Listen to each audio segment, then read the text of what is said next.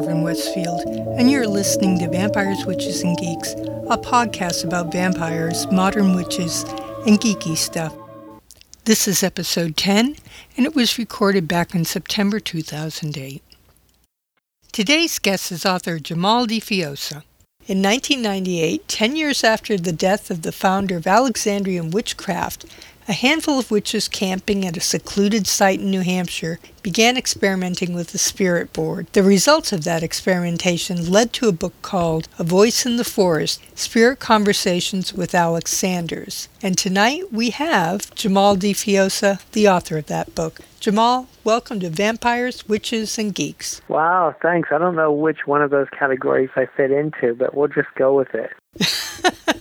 well, I've known you for a while now, and you don't strike me as a vampire, so um, I would say you'd have to be a witch or a geek. Uh, there you go. Maybe a little of both. Maybe a little of both. Um, Jimahl, as I said, you your first book was A Voice in the Forest, which is a narrative retelling of an actual event and that happened is 1998 the correct year? Yes it started in 98 the actual uh, circumstances around this strange communication that started in 98 um, expanded until probably about the year 2006 so uh, the the second edition of the book which was published by harvest shadows publication expands the uh, the chronology of events all the way up until 06, and it tells a more um, complete story than the very first edition, which just captured 98. Now, you obviously have had a lot of experience with mediumship. Um, how did that come about? When you were young, did you did you see dead people, as they say in the movie? You know, I think that um, most people, when they're young, have a, a certain level of paranormal activity. The reason is, from my perspective, that we are all psychic. We're all born that way. There's no exemptions. And it's only as we mature and we learn from our peers, from our parents, from our teachers, from our spiritual leaders that this is all our imagination, quote unquote, that that starts to go away. But when you're young, I think we're all pretty much on. So yes, as a child, I was seeing spirits all the time. These spirits were just as real to me as as the people that I encountered, as my parents were. But I thought it was all very natural. It must be sort of like when someone moves to a city and you know the first night they stay in the city and they hear the sounds of the sirens and the people talking and arguing and the loud music blaring they hear all of it but eventually after they've been living there for many years, they don't hear it anymore because they've made themselves block it out. I think that's a very good analogy. You just become uh, accustomed to what was once very uh, astounding. It's become very um, mundane and very ordinary. So you know, it's it's a dulling of the senses that occurs as we mature, and it's very sad because I believe that that natural state that we're born into when we're just alive and everything is a miracle and anything is possible is really the ideal state that we need to get back to as adults. Yeah.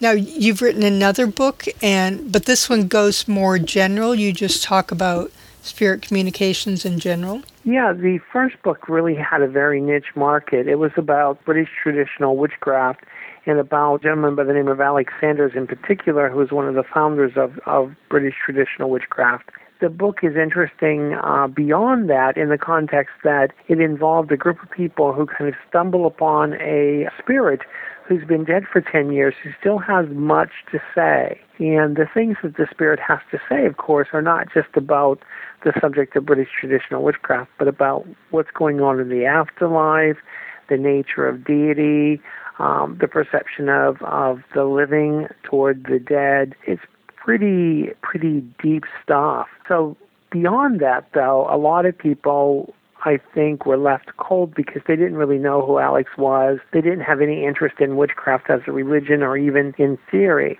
The second book that I've written dwells on the subject of spirit communication. It's called Talk to Me When the Dead Speak with the Living. And it's almost finished. It'll be out by October of this year. This book addresses the subject of spirit communication in a, in a much more general way without adhering to any particular philosophy about how this happens.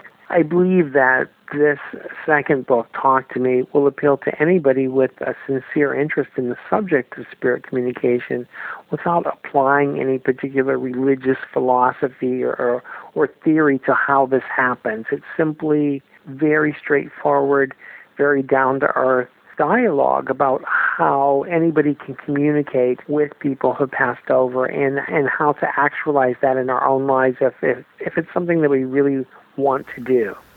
I remember one time I ran into you at a party and it was in a very old house and the bathroom was upstairs and you had gone upstairs and you came down and you were speaking to the hostess and you had met one of her ghosts. Could you tell me how it appeared to you? Because I had used the same bathroom earlier that evening and I didn't see anything except a bathroom. What's interesting is that I believe that spirits appear to people or are, or are more specifically perceived by people in a variety of ways. And a lot of it has to do with how the individual allows themselves to be open to the experience of, of, of the paranormal. Many times it's just a sensation or a smell or something that is that you you can pick up with one of the five very, you know, basic senses that we all have. In that particular case, I remember it. It was a very interesting old house. I actually went up the stairs and saw uh, a man dressed in black standing at the top of the stairs. It was very physical and very dense. It was like there was an actual person there. Um, I perceived that it was somebody from a different age and time because of the way the man was dressed and the fact that when I spoke to him, he just stared back and he didn't greet me in a way that, that somebody that was there in the flesh would have greeted me. Uh, and so that that I think really unusual for me to see something that solid. Usually it's more just a sense that something is there or a feeling that something is not quite, you know, of this world. And just in case our listeners are thinking, oh, well, obviously Jimahl was imagining it, when you came back downstairs, you mentioned this to the hostess, and she said, "Oh yeah, that's one of our ghosts," and proceeded to describe him. And yeah, it was amazing because I didn't know. Of course, I knew this was a very old house, but I didn't know that there was a resident ghost there. It turned out to be the man who actually uh, either built the house or was one of the original owners of the house, and I and I described him to a T. And then later saw, I believe, a drawing or a painting of him that matched what I had seen, so it just verified that it was definitely one of those moments. Now, you're living in an older house now. Have you gotten any impressions there? I'm in a wonderful house. It's 300 years old, and I'm on the second floor of the house. The house was originally built as a tavern in the 1700s. And the room that I'm actually sitting in right now was the upstairs of the tavern that was used as a dance hall for lack of a better way to describe it. Uh, there's a fireplace, a big hearth where they actually baked bread and, and put the food in that they fed people that visited the tavern. And then in the corner there is a little uh, indentation next to the hearth. And I'm told that a fiddler would sit on a chair or a stool in that corner and play music until all hours of the morning while people danced. The previous residents of this house told me that they would awake sometimes uh, in the still of the night, two, three in the morning, to the sound of fiddle music coming from the room that I'm sitting in, and that they would walk into the room and the music would stop and it was perceived as being kind of like a flashback that was just occurring of things that happened 300 years ago.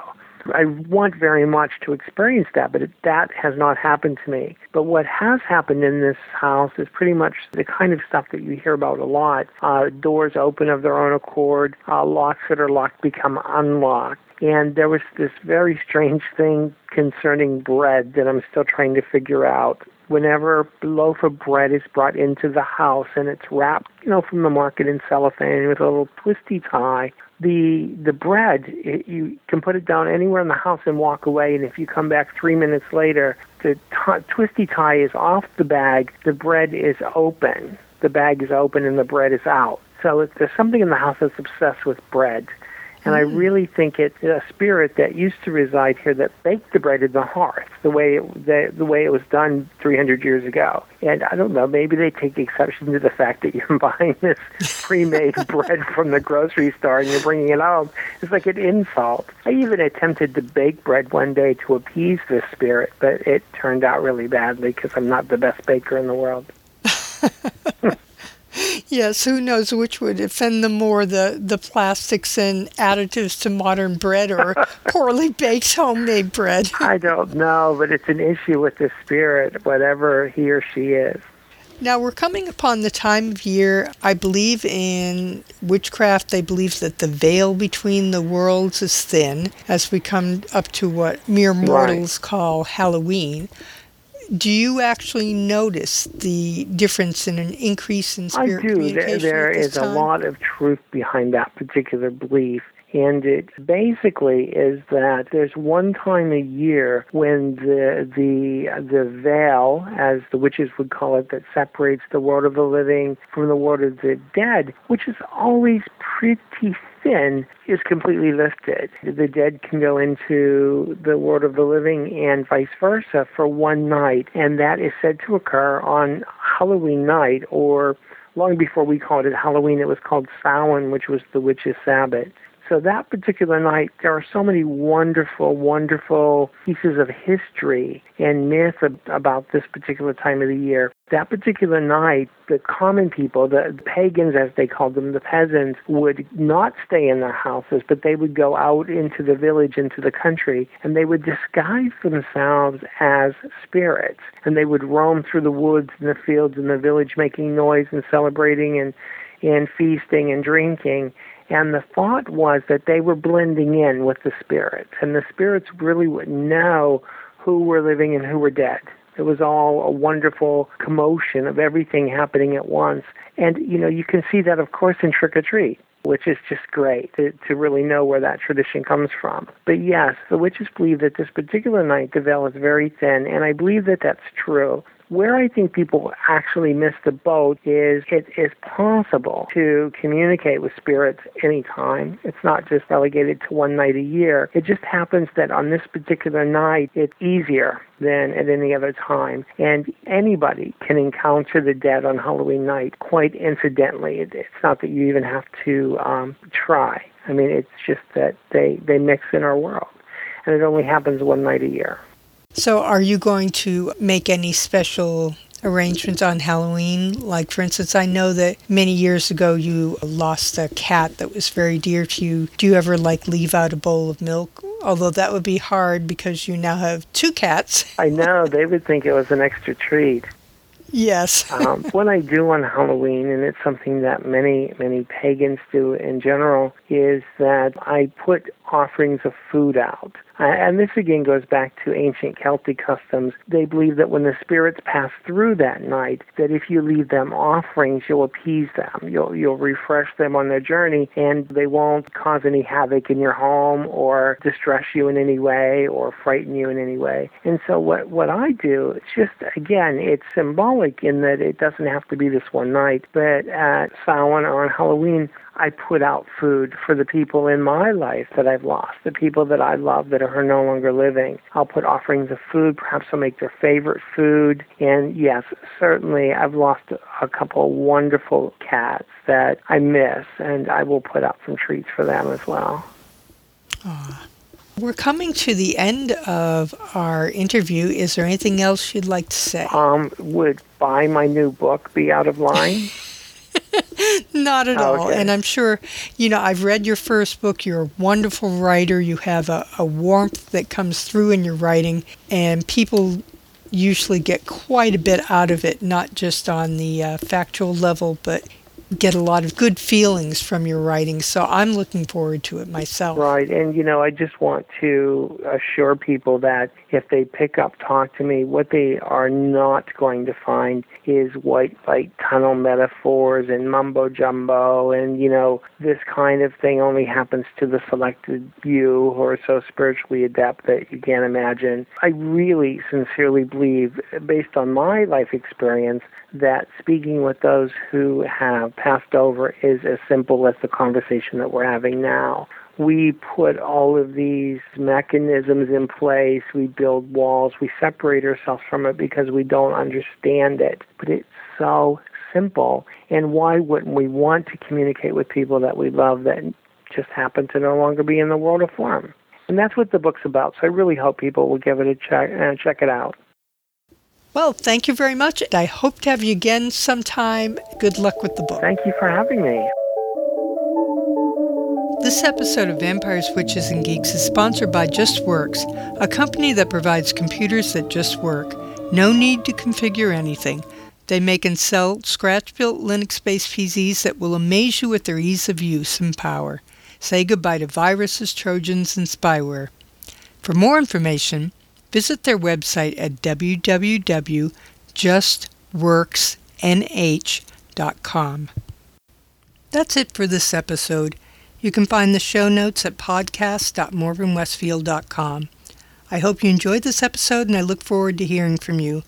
You can leave comments at podcast.morvenwestfield.com or at my main website, www.morvenwestfield.com.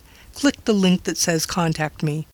Don't forget my contest. For details, listen to episode 9 of Vampires, Witches, and Geeks or See the website at podcast.morvenwestfield.com for details.